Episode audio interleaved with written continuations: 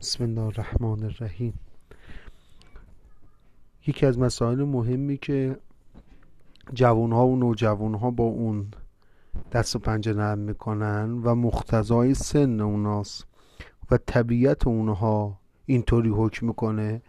بحث شاد بودن نشاد تفریح سرگرمی و هیجاناتیه که بابت انرژی که در دوران جوانی و نوجوانی دارن در اونا ایجاد میشه.